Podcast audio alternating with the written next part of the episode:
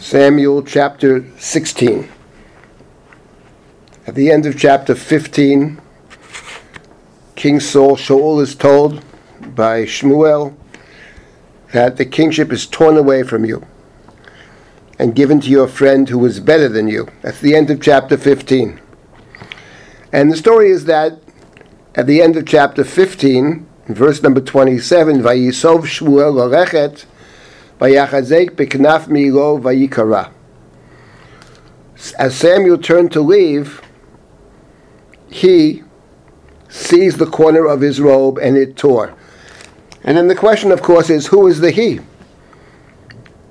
The plainest reading, I think, and the most plausible, is that Samuel is turning around to leave, and Saul is sort of grabbing at Samuel, and he grabs, maybe wants to hold Samuel back, but instead of holding Samuel back, he grabs onto Samuel's coat and the coat tears.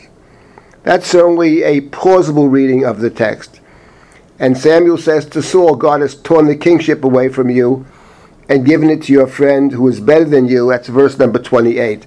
If this is true, then there's something very interesting about this scenario, and that is that what represents the kingship of Saul being torn away from him is the torn coat of Samuel.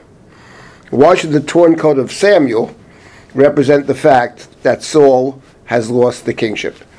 And I think a way to understand it is to understand that the kingship of Saul involves Samuel. Whatever God's intentions were in terms of Samuel's involvement, certainly Samuel was requested, Samuel is involved in the process, and Samuel sees himself as continuing to be involved in Saul's kingship. Wait for me for seven days, I will tell you what to do. So there's some kind of, from Samuel's perspective, and perhaps from the text perspective as well, some kind of a shared kingship. The moment Saul is out, Samuel is out. The next king will not be a king who shares the power with anybody else. The next king will be the autonomous king.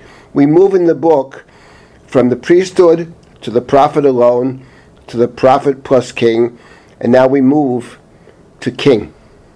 There will be a prophet to correct the king, but the prophet will not be involved in decisions made before the fact. The prophet will sometimes come into the situation after the fact.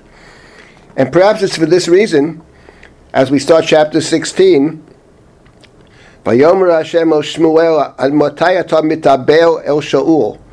How long will you mourn for Saul, says God to Samuel? I have rejected him from reigning over Israel.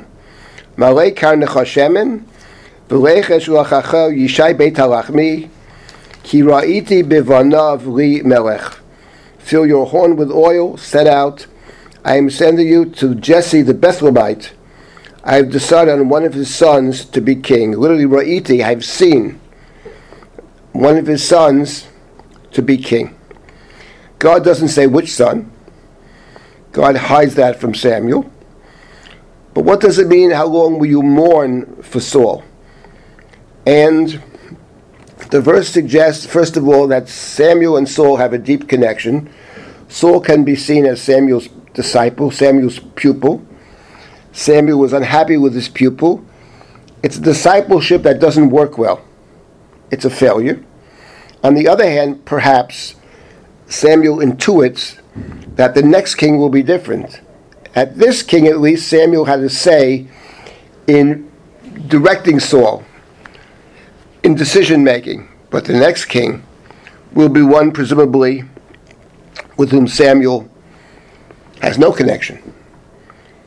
So therefore, Samuel is mourning Saul, and Samuel doesn't truly want to anoint the next king.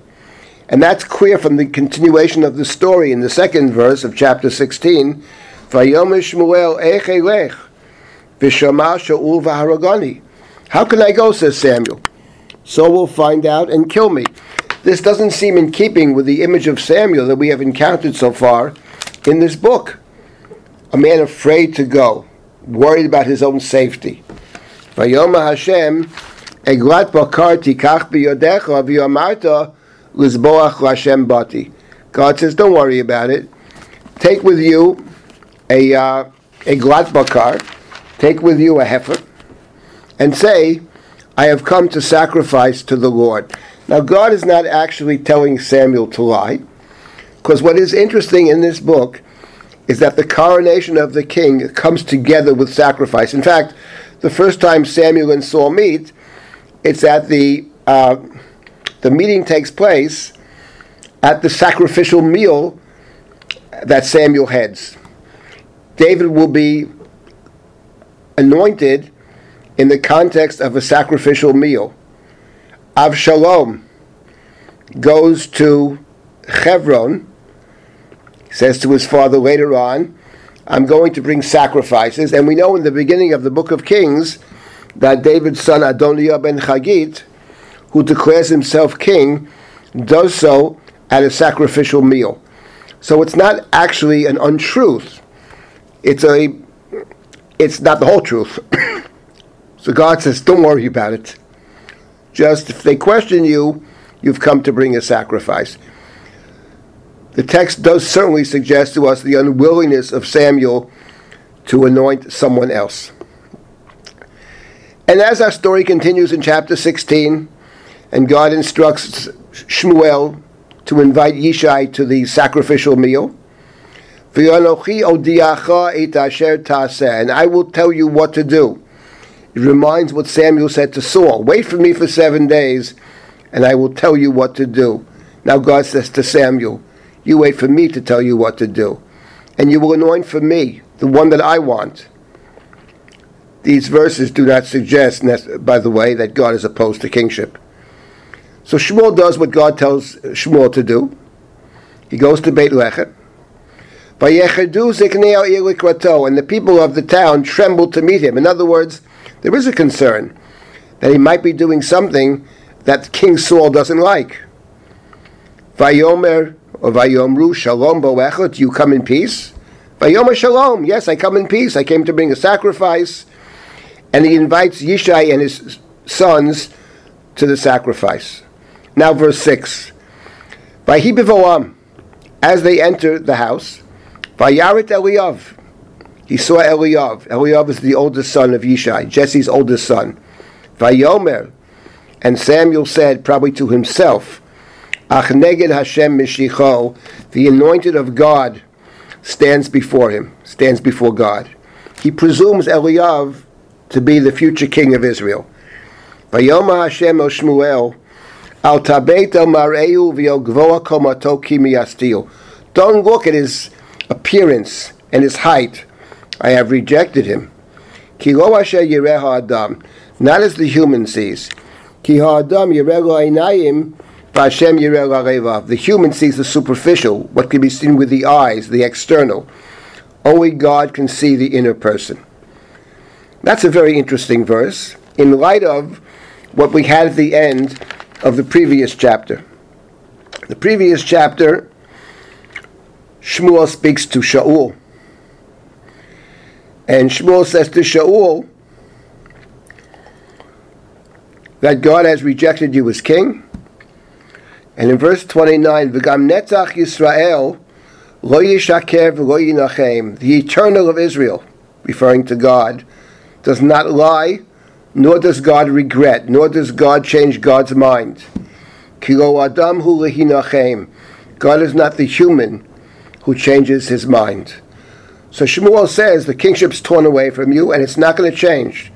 God will not regret. God is not a human who change. Human beings change their mind. God does not change God's mind. Now, apart from the fact that chapter 15 virtually begins by God saying to Shmuel, Nichamti ki et Shaul, I regret that I appointed Saul as king.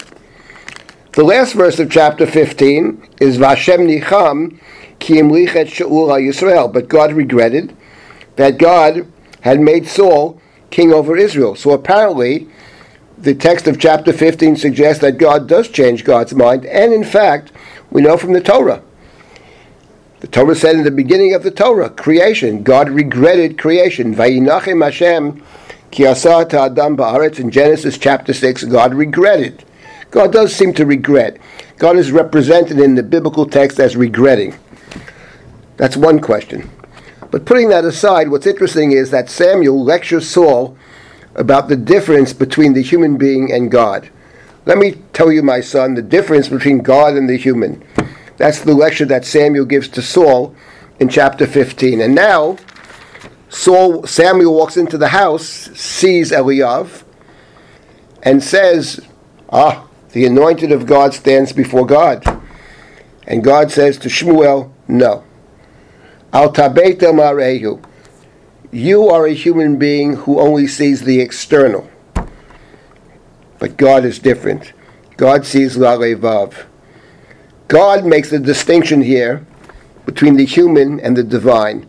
Samuel, you are a human.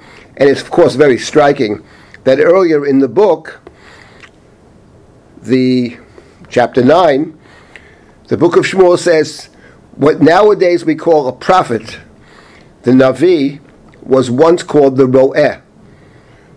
And in that story, Saul is looking for the Ro'eh. Have you seen the Ro'eh? Saul says when he walks into the town, he's talking to Samuel. Anochi haroeh, I am the seer. I am the one who sees.